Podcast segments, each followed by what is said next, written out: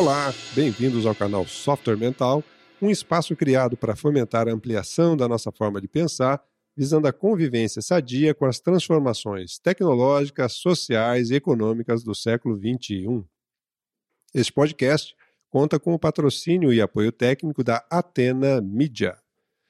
Hoje eu estou aqui com o Marcelo Andrighetti, roteirista audiovisual profissional. O Marcelo escreve para cinema, TV e web e é especialista em narrativas e storytelling. Tudo bem, Marcelo? Opa, tudo bem, Luciano? Tudo jóia. Prazer receber você aqui, meu amigo. Fique à vontade, seja muito bem-vindo. A gente vai bater um, um papo legal aqui sobre o storytelling e sobre essas características humanas é, de contar histórias e o quanto isso nos atrai. Né? A gente já citou isso aqui em algum podcast passado aí, e hoje eu gostaria de aprofundar um pouquinho mais com o Marcelo sobre isso.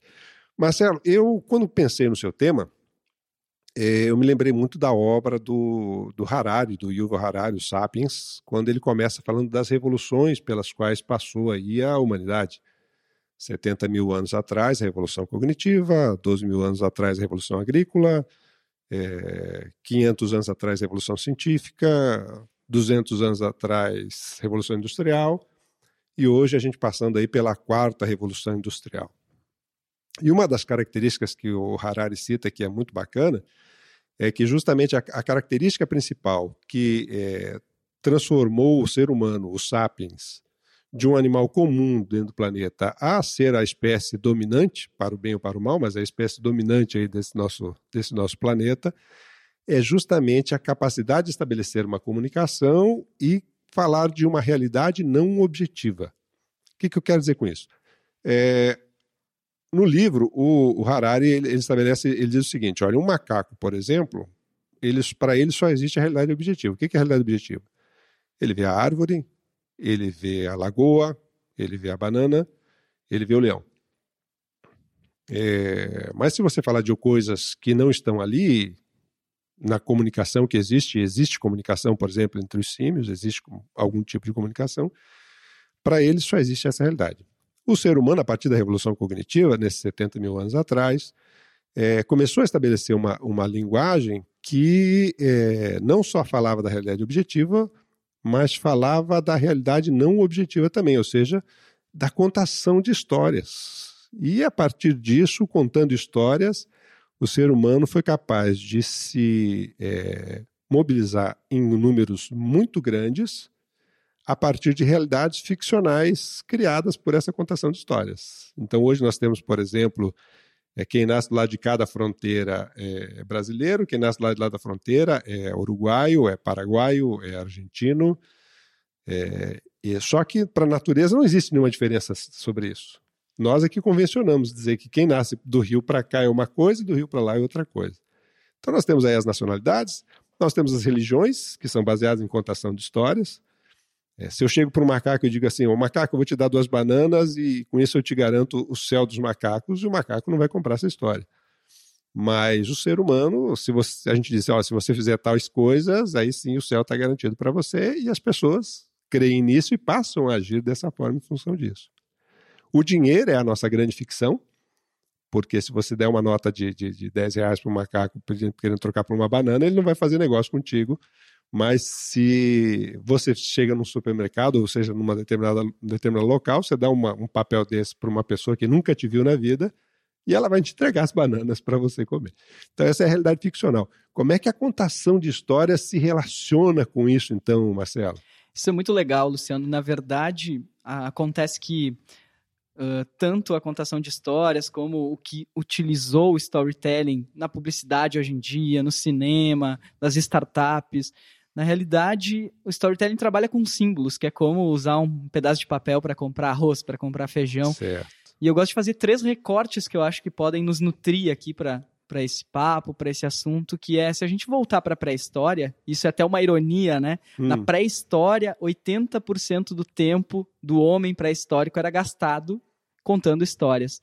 Essa não é uma teoria minha, tem um autor norte-americano chamado Carmine Gallo. Ele tem um livro espetacular chamado Storytelling, Aprenda a Contar Histórias, onde ele conta nesse livro algumas algumas situações de grandes pessoas reconhecidas internacionalmente, incluindo o Papa, a Oprah, o Sting, Bonovox, como essas personalidades utilizam o contar histórias para gerar mecanismos de evolução. Uhum. Na pré-história, o homem estava ao redor da fogueira e Carmine Gallo diz que 80% desse tempo ao redor da fogueira era utilizado para fantasiar em cima de como havia sido a caça do dia. Olha. Então, esses homens ao redor da fogueira, mulheres, falavam, utilizavam essas histórias para no dia seguinte melhorar o seu dia. Esse é o recorte número um, cena número um. Bacana. Se a gente for. Vamos para dois. Isso, vamos para cena dois. sequência dois na história. Isso. Sequência 2, 1750, berço da Revolução Industrial, Londres. Naquela época, as pessoas bebem muito, cerveja, crianças de 9, 10 anos já estão bebendo, índice de criminalidade muito alto, índice de mortalidade muito alto, índice de natalidade muito alto, porque as pessoas ficavam em casa bebendo cerveja. Até que surge nesse local os chamados pubs e as pessoas começam a trocar cerveja por café. O café ele acaba util sendo utilizado no lugar da fogueira para as pessoas contarem histórias ao redor de uma mesa, justamente para pensar em evoluções que a sociedade poderia fazer a partir daquelas conversas. Uhum. Então a gente trocou a fogueira pelo café, que não é muito diferente da nossa cena 3. Opa! Que quando, quando Steve Jobs começou toda a revolução a partir do iPhone 1, colocando ali um navegador de internet. 2007. 2007, desculpa.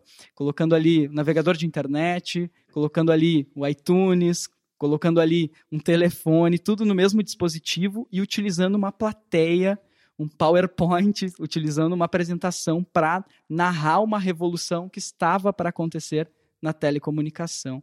Então, na verdade, o storytelling mexe muito com um mecanismo que eu chamo de ancestralidade narrativa. Como é que é isso, Marcelo?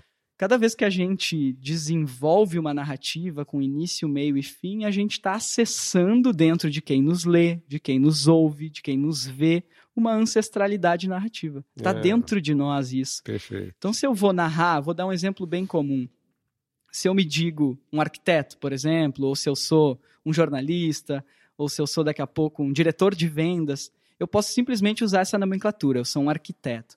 Agora, se eu narro em cima disso, oi, meu nome é Marcelo, eu estou acostumado a transformar lares em ambientes espetaculares para as pessoas se sentirem bem aqui dentro eu estou abrindo dentro do nosso ancestral narrativo, uhum. de quem uhum. me ouve, uma porta dourada, como eu chamo.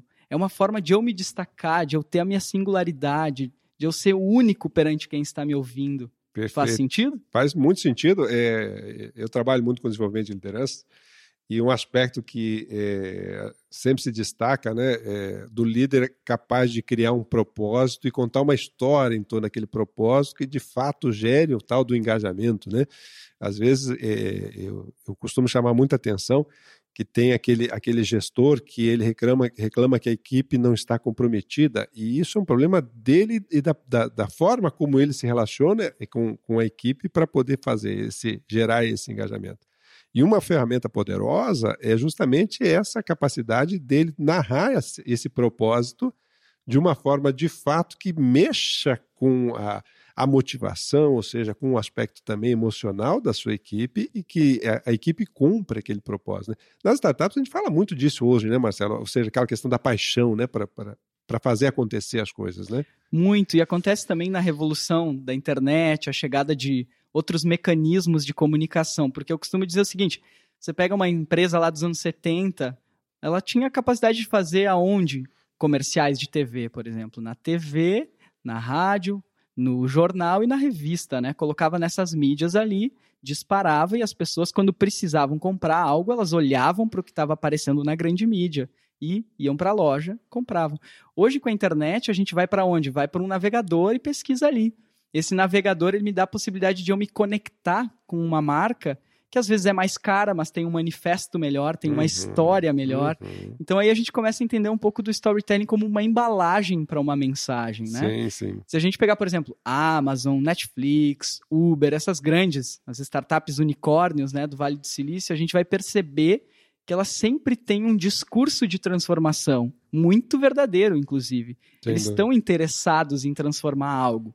A Amazon de um jeito, Netflix de outro, Uber de outro. Essas coisas sempre são embaladas com uma história que está muito além do produto. É, é verdade. O, o, um cara que fala muito disso é o Simon Sinek, que ele diz que a, a grande diferença dessas organizações, ou seja, dessa da, da atração, é porque justamente elas vendem um, um sentido, né? E, e, antigamente, e nem tão antigamente, porque você vê disso ainda hoje, né?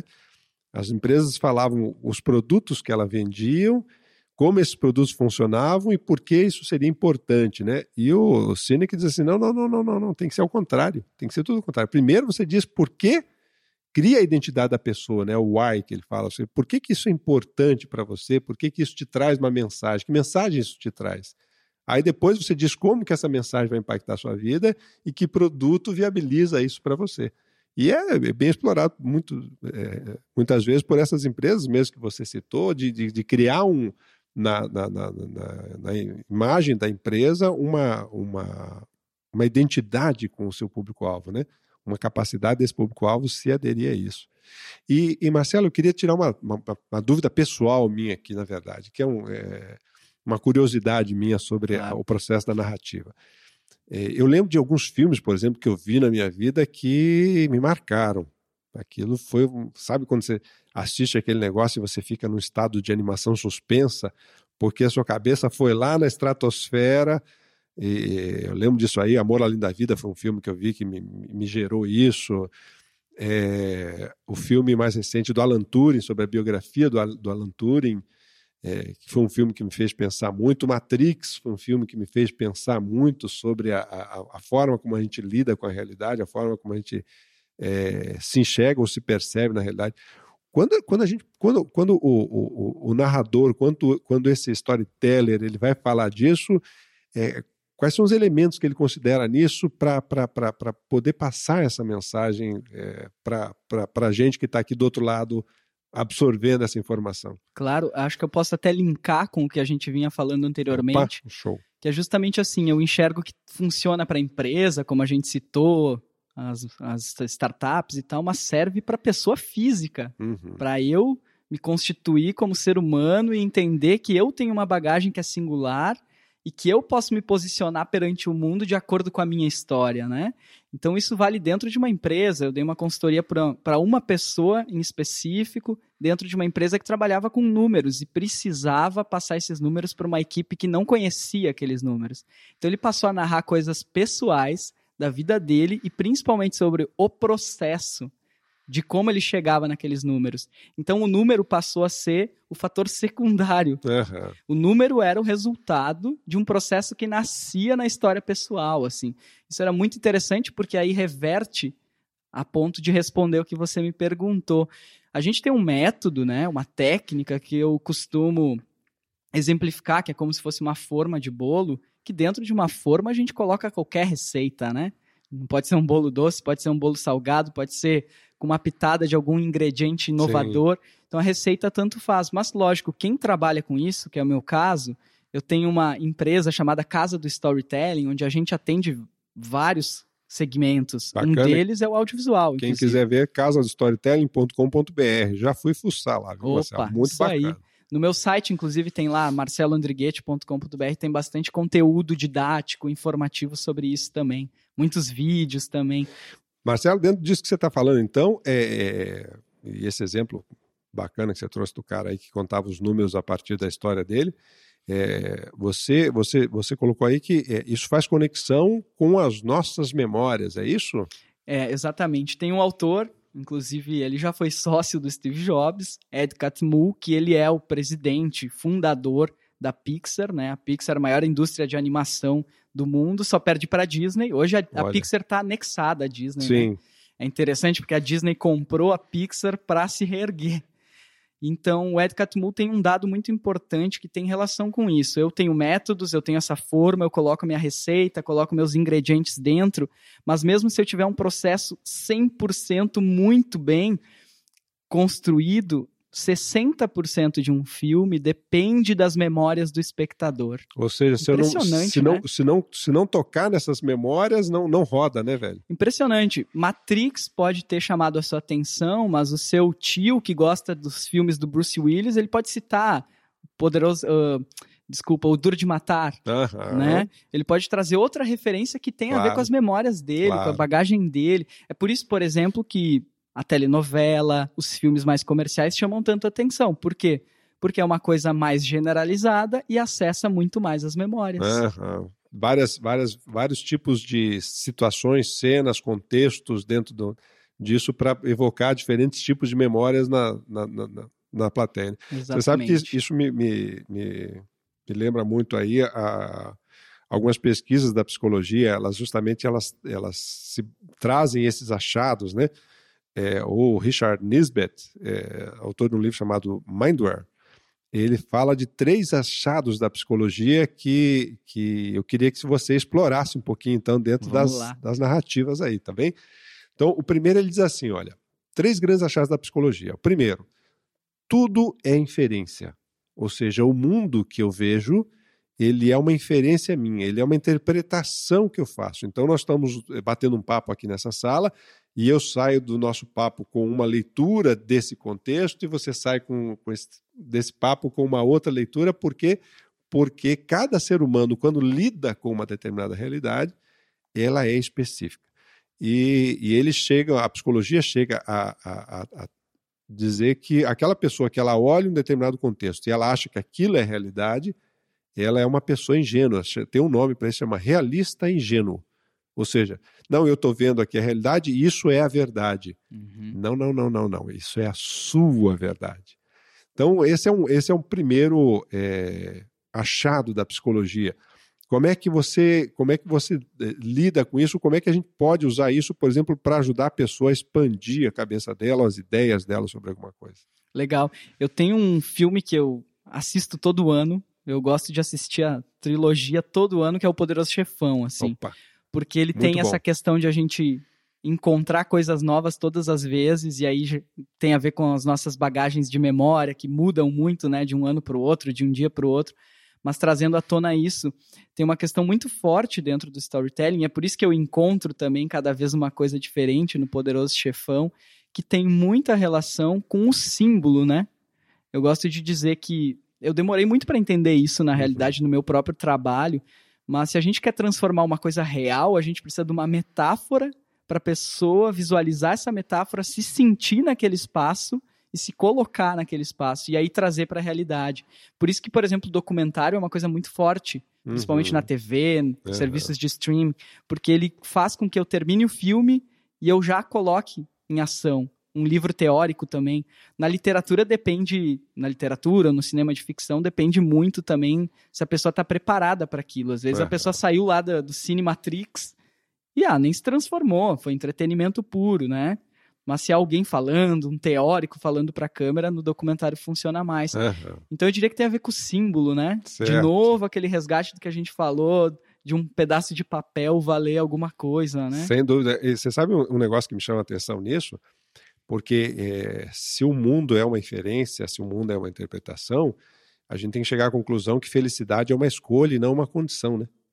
Porque é uma leitura que eu faço. A forma de eu me relacionar com os fatos é, é que determina a, a, o bem-estar ou o mal-estar que eu vou sentir com relação àquele fato. Não é o fato em si, né?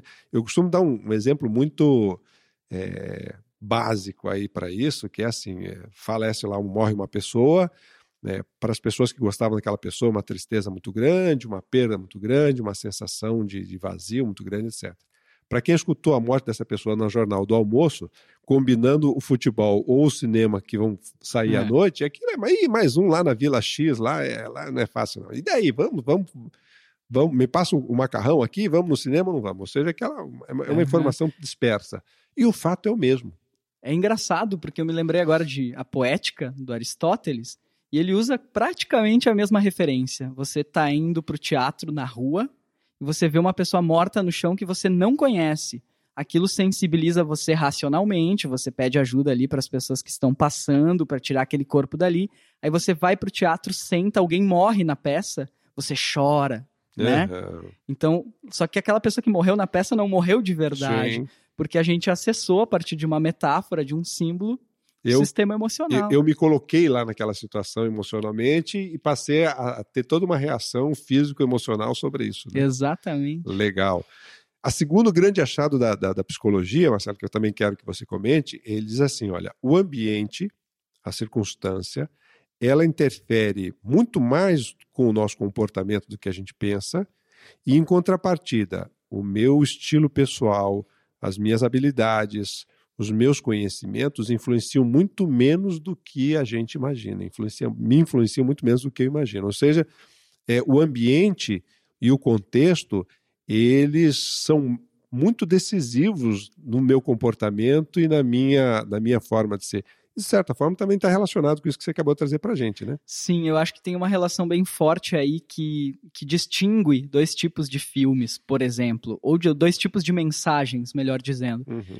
Tem aquelas mensagens que são panfletárias, discursivas, que elas dizem muito, elas gritam. Então, se a gente for fazer um filme, por exemplo, dizendo que a política no Brasil é horrível, a gente pode dar um viés, um recorte, olhando para isso, dizendo: ah, a política no Brasil é horrível, as pessoas falam sobre isso no filme. Uhum. Ou a gente cria uma embalagem onde nunca é dito isso, mas se causa a sensação no público de que aquilo chega na mensagem. Então eu saio do cinema dizendo, cara, política no Brasil é assim mesmo, né? Uhum. É muito mais questionador, é muito mais profundo quando a gente embala aquilo do que quando a gente é panfletário, do que quando a gente é discursivo.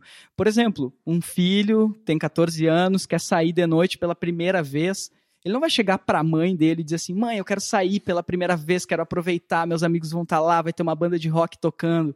Não, ele vai ter que dar uma maciada naquela mãe. Perfeito. Então tem, eu acho que tem essa relação, porque quando a gente fala de ambiente num filme, ou numa mensagem, ou num texto, é uma ambientação. A gente leva o espectador, leva o ouvinte, leva o leitor para dentro de um universo que ele desconhece. Uhum, que legal. Eu, você falando aí, eu lembrei de um, de um conto apócrifo, zen, é, zen, né? Um conto zen, em que o, o monge chega pro, pro abade e ele fala assim, é, abade, eu posso é, fumar enquanto rezo?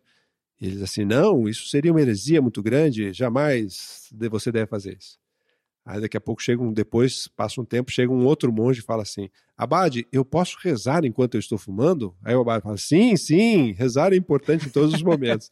Ou seja, a forma, a embalagem na transmissão da, da, informação mudou completamente o, Isso a é reação, muito né? legal. Né? Muito legal porque, na verdade, melhora a nossa vida. Isso é formidável. Se eu aprendo a lidar com a comunicação, né? Uhum. Eu, eu começo a entender que ela pode me levar para outro nível o tempo inteiro. Hoje, por exemplo, eu como eu já domino isso, eu para enviar um e-mail que é importante, às vezes eu posso levar três horas para é. escrever um parágrafo. Não porque eu vou sentar na frente do computador e não vou saber o que escrever. Não, porque eu vou encontrar as palavras certas, os uhum. lugares certos. Uhum. E eu vou saber que a primeira frase vai atrair uma coisa e a segunda vai atrair outra, sabe? Que bacana. Isso velho. é muito interessante. Muito... E na verdade a publicidade se nutre disso muito. E tem publicidades hoje, por exemplo, Vamos pegar, por exemplo, um coach, né? Um uhum. consultor, alguém que vai lá para dentro de uma empresa ou que vai transformar a vida de alguém. Se nutrem disso e faz muito bem para quem também está contratando, está pagando, está comprando, dúvida, né? Além do que, assim, é, esse elemento às vezes externo, é, ele, ele tem algumas benesses que às vezes o interno não tem, né? Eu costumo dizer assim, em geral a gente é melhor em dar pitaco para resolver a vida dos outros do que a nossa, porque a gente não está emocionalmente envolvido com o problema do outro, né? E, e, o, e, o, consultor, o elemento externo, também tem essa característica na empresa, né? Como ele não tem envolvimento emocional, é, a gente pode fazer as perguntas mais cretinas do mundo e as pessoas respondem com boa educação porque elas entendem que eu não tenho essa informação e, e isso me permite fazer aquelas perguntas óbvias e que, que ninguém quer ver porque aquilo evidencia um, um problema crítico. Né? É uhum. É muito bacana. E tem a terceira condição, é, o terceiro grande achado da psicologia e das pesquisas de base psicológica, que são interessantes para a gente pensar nisso, que diz assim: é, a grande maioria da informação que a gente trabalha, é, ela não é consciente. Na verdade, a nossa mente não consciente, ela tem 95% do nosso conteúdo, enquanto a mente consciente trabalha com 5%. Então, a gente é muito mais influenciado por essa mente não consciente do que a gente imagina. Mas, é, para nossa sorte, vamos dizer assim, essa mente consciente ela não é irracional, ela é tão racional quanto a mente racional. Só que ela lida com elementos da nossa memória que elas não estão na mente consciente. É isso que então a narrativa destaca, né, velho? É, eu acho que inclusive aí tem um ponto de partida para qualquer história. Eu, como escritor, eu, como storyteller, eu, como especialista em narrativas, eu tô mais interessado em acessar os 95% inconscientes do que os 5%.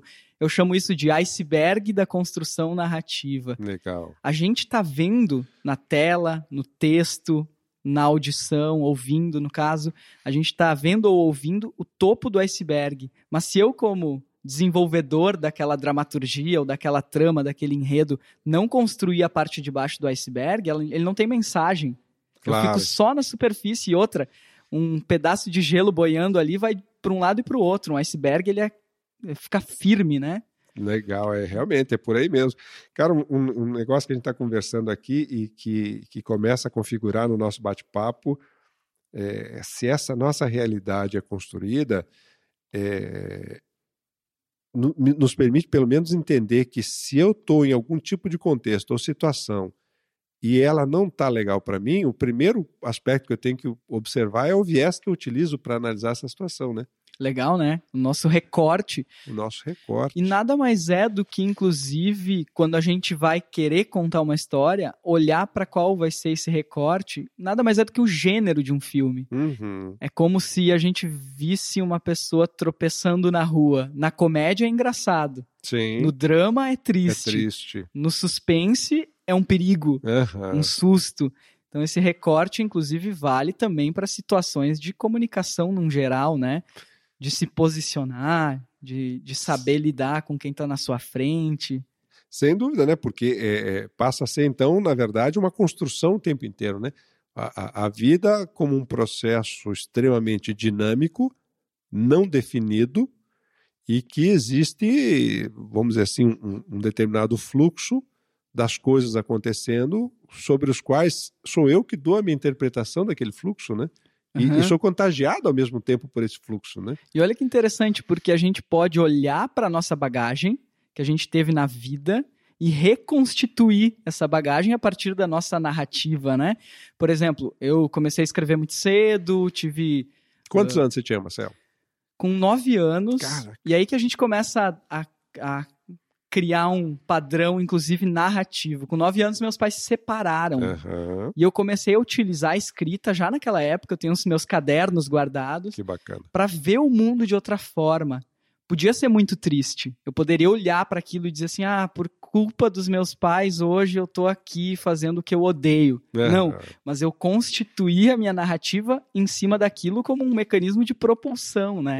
Lógico que na época não tinha esse discernimento, essa, essa né? maturidade, mas a, a, tua primeira reação foi essa, né? A tua, a tua atitude, vamos dizer assim, foi essa, né? É, eu fui começando a entender que ali tinha uma moldura pela qual valia a pena olhar, que era a escrita.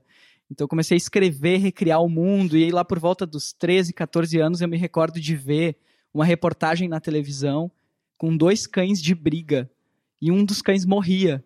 E eu me lembro de chorar muito, muito. Eu tinha 14 anos e eu lembro de deitar no colo da minha mãe e dizer, cara, não é a vida que eu quero para mim. É, não é o mundo que eu sonho em construir, viver, onde as pessoas colocam cães para brigar. É só uma metáfora, porque Sim. tem muitas outras coisas piores do que isso, Sem né? Dúvida.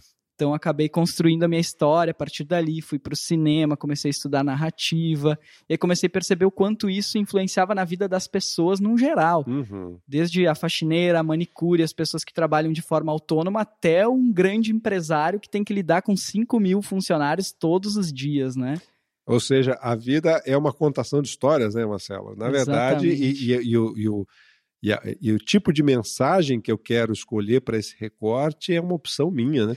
E, e, eu posso ser estimulado pelo, pelo, pelo, externo, mas essa, essa atitude, esse, esse, esse, essa história que você traz da, da, da, tua vida, ela também mostra que é uma, é uma escolha para a gente fazer é, em termos de capacidade de mudança e de reciclagem dos próprios pensamentos, das próprias ideias, né? Com certeza, até eu costumo dar esse exercício, né? No cinema a gente constrói protagonista do zero, assim. Uhum. A gente vê um personagem na tela, ele tem 30 anos, mas a gente precisou construir desde o zero, quando ele estava é. na barriga. Como é a minha vida hoje? Se eu for reconstruir ela? Qual o recorte que eu vou dar, né? Quais foram os meus traumas e como eu vou olhar para isso? É quase um exercício de reconstrução, quase um PNL, né? Uhum. De a gente poder olhar para trás e dizer, cara, como é que eu reconstruiria essa minha vida com um olhar 100% positivo?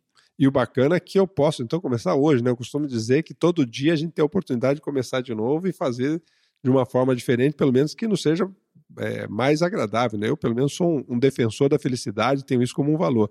Se não tem felicidade, eu preciso de rever a minha uhum. abordagem, o meu viés, o meu approach, é, ou o que eu estou fazendo de fato para buscar isso. Né?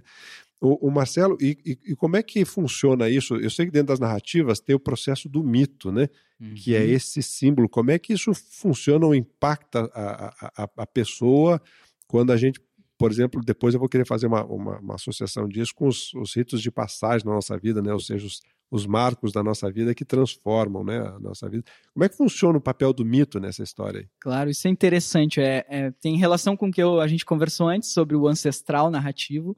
E, na verdade, essa ferramenta, essa receita, essa forma, tudo isso já está dentro de nós. E são os arquétipos, né? Uhum. Então, quando eu aprendo as ferramentas, a única coisa que eu estou fazendo, quando eu vou lá dar uma palestra, eu dou um curso e eu falo, você pode utilizar essas ferramentas, pode utilizar o storytelling, quando eu ensino as pessoas a fazer isso, na verdade a gente está cavocando no próprio ancestral narrativo que está dentro do nosso cérebro e utilizando ferramentas que já são nossas. Uhum. Os arquétipos não deixam de ser isso, já estão dentro de todos nós, os mitos, né? Uhum. O Joseph Campbell, lá em 1948, 49, lançou O Herói das Mil Faces, um livro que falava sobre isso. Uma leitura sobre os grandes mitos e pessoas que passaram pela Terra e revolucionaram, pelo menos mitologicamente falando, chamaram a atenção. Buda, Moisés, Jesus, e percebeu que a história deles era todas elas muito parecidas. Uhum. Não porque eles faziam coisas parecidas, mas a forma como era contada era parecida. Certo. Então tá dentro de cada um de nós. Que bacana, que legal isso aí. Cara, e, e, e um, um, um, aspecto que me chama a atenção disso, trazendo uma, uma, uma fazendo uma associação, né? É, eu vi um pouquinho de, de, uma, de uma entrevista uma vez do Campbell, que você está citando aí, e, e, ele falava dos ritos de passagem. Então, por exemplo, tem determinadas tribos que utilizam né, determinado rito de passagem para tanto para o menino passar para a fase adulta ou a menina pra, passar para a fase adulta. Tem aqueles ritos de passagem que marcam efetivamente. Então, a partir desse momento exato, você passa por algum tipo de provação, normalmente é uma provação, né?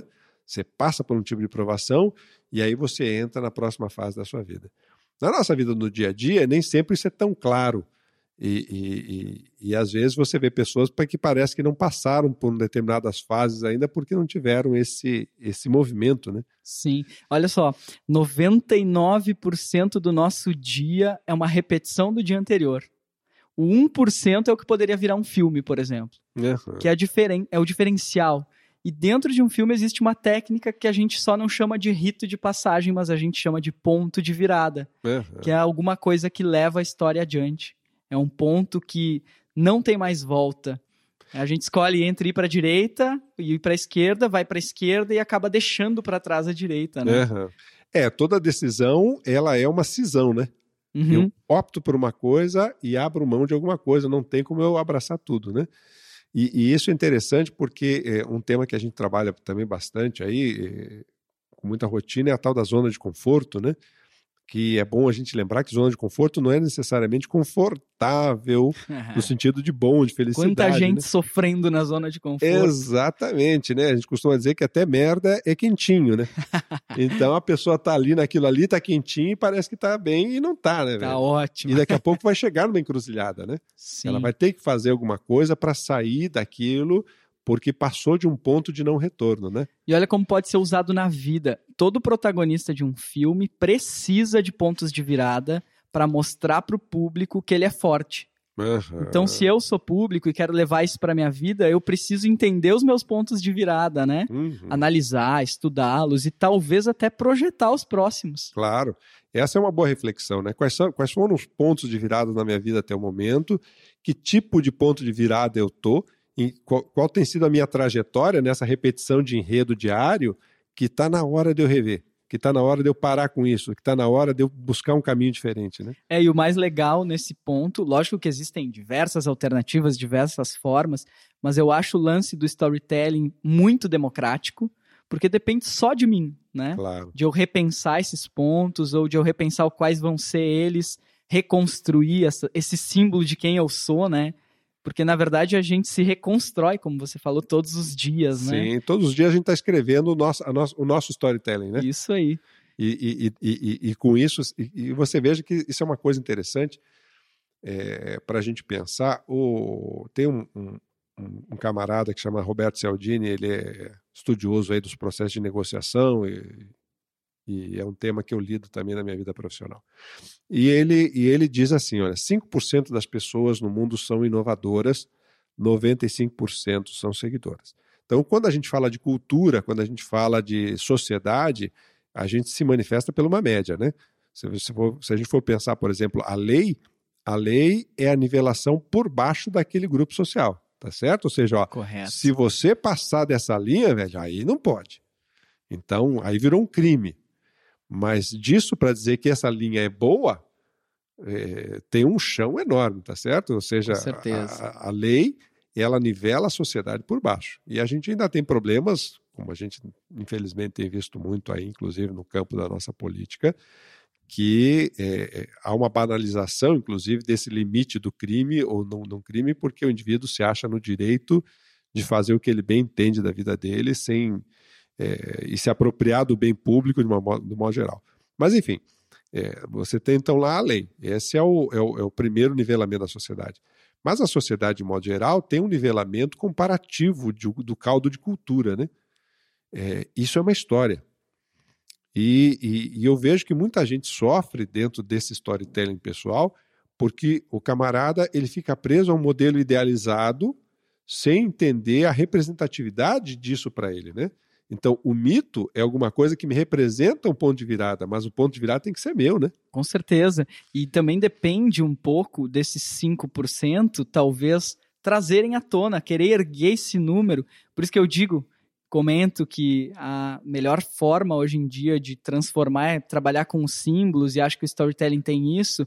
E cada vez que eu leio, que eu toco, que eu vejo alguma coisa muito interessante, eu digo, cara, como é que ninguém sabe disso? Ou como é que o grande mundo não sabe disso, né? Uhum. Porque justamente eu acho que a gente precisa encontrar uma forma de aqueles 95% ou aqueles 5% serem tocadas, né? Serem uh, de certa maneira, serem uh, colocadas em outro espaço, Sim. né? Não sei se é a melhor palavra, mas realmente entender o que, é aquilo, Sim, porque e, é e quase se tornar que... o protagonista, né, da própria vida. Esse mediano, às vezes não não é porque a pessoa realmente escolheu, mas é porque ela não viu outra possibilidade. Certo, perfeito. Daqui a pouco ela só, só precisa ter um acesso àquilo, né? Um, um insight, um estalo, um momento de de luz para poder enxergar isso, né? Uhum. Então, bacana. Então, falamos aí dos três aspectos da psicologia.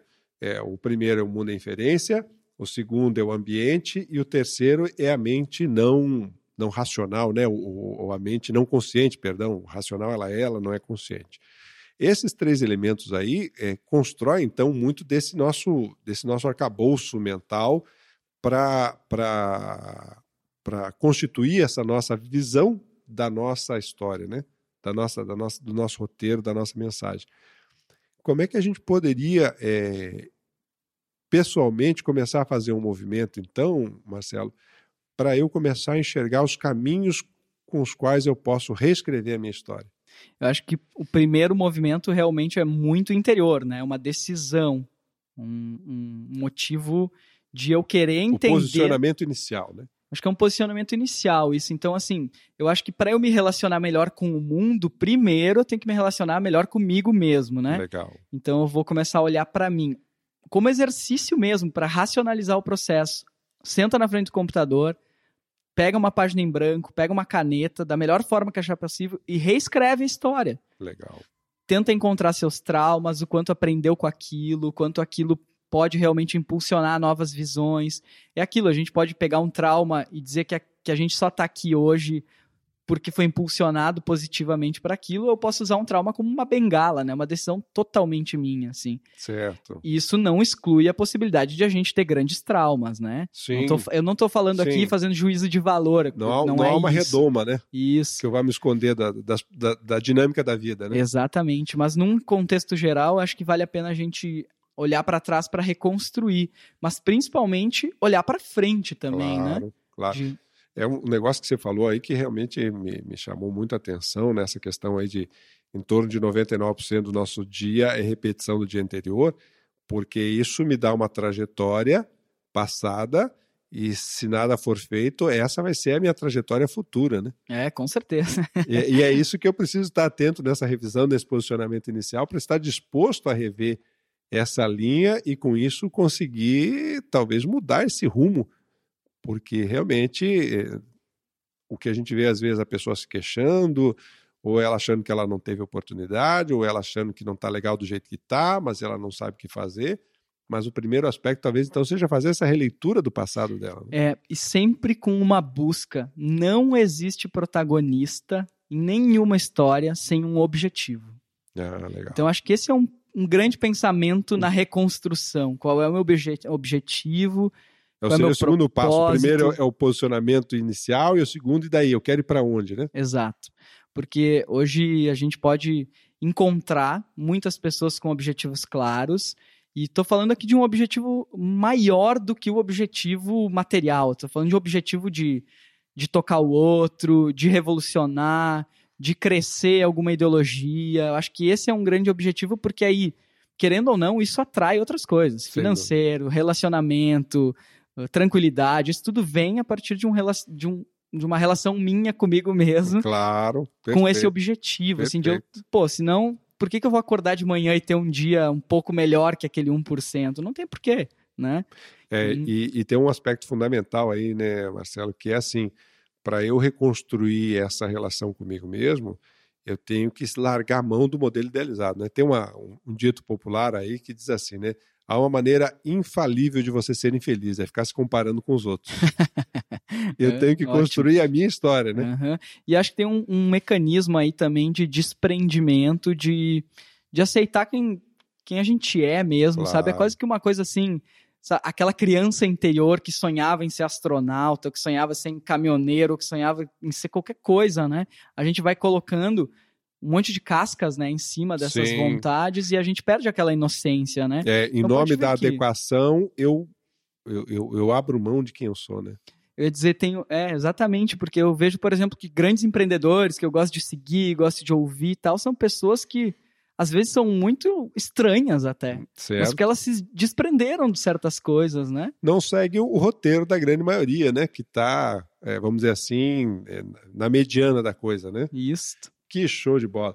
Minha gente, eh, passa muito rápido, de fato. Eu sempre eu digo isso em todo podcast, sabe, Marcelo? Pô, Porque que a gente ótimo. fica num bate-papo legal aqui, se anima e o tempo passa muito rápido. Nós estamos chegando aqui ao final do nosso podcast. Hoje eu tive o prazer de conversar com o Marcelo Andrighetti aqui. É um bate-papo show de bola. Marcelo, muito obrigado pela tua presença.